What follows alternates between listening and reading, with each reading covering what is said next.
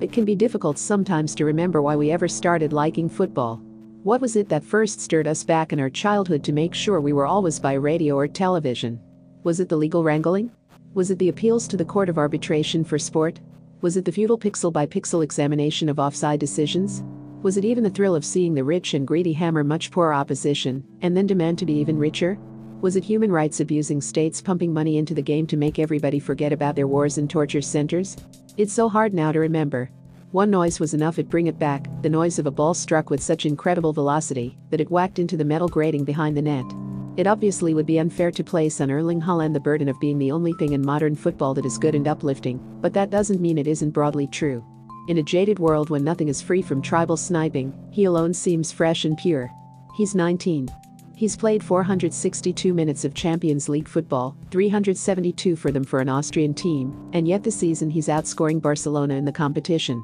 There's something ridiculous about him, something so outlandish about his size and speed and power, that the only appropriate response seems to be to laugh. No striker, perhaps, has operated so outside the bounds of what seems reasonable since Ronaldo. Haaland doesn't seem entirely real. At times he can seem like an adult playing against the under 14s, He's 6 feet 4 inches, quicker than anybody else and able to kick the ball harder.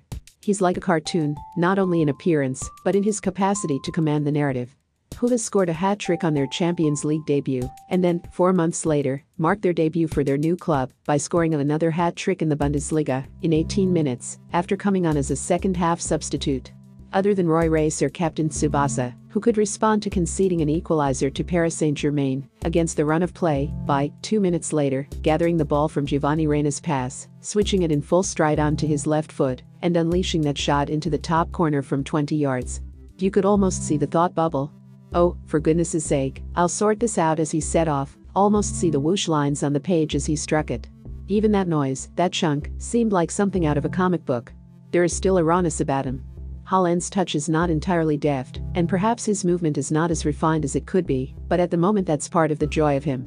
He will develop and he will, with experience, be adapted into more orthodox patterns, but for now he is something magnificently brash, on the pitch at least, a playground footballer with an uncomplicated shooting ability that recalls the greats of a previous era.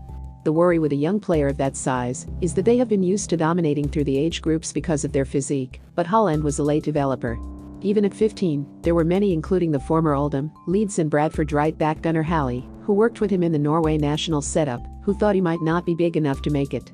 His growth came relatively late, which means he learned to play as an average-sized kid, and then as a gangling one, he has a normal human consciousness operating within a superhuman frame. What made all the more special was that the goal came for Borussia Dortmund, a club that, while far from perfect, have at least managed to retain their sense of connection with their fan base against Paris Saint-Germain, the apogee of the self-regarding nouveau riches, a side that changed the color of their kit on a marketing whim.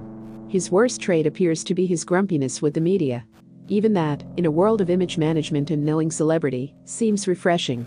Salzburg players have spoken of how on away trips, as they played cards or messed about, he would be reading articles on how to improve his diet or sleep. There is still with Haaland a love of football for the game itself, not for the trappings it might provide him, something that was seen in his celebration, running away before collapsing, as though overcome by what he had just done, a faint smile just beginning to tug at his lips before he was engulfed by teammates. This is what it was once about, before cynicism and greed, before leaked emails and overstated sponsorship deals, before sophisticated patterns of gegenpressing pressing and frustration over frame rates. Haaland is a reminder that, at some level, football is still about the joy of absolutely wellying a ball to score a winning goal. Can Haaland take Dortmund past the round of 16? Remember to follow Golia by hitting the follow button and slapping a 5-star review on the show or tapping the love icon. Let's get to 1 million followers and tune in daily for new episodes.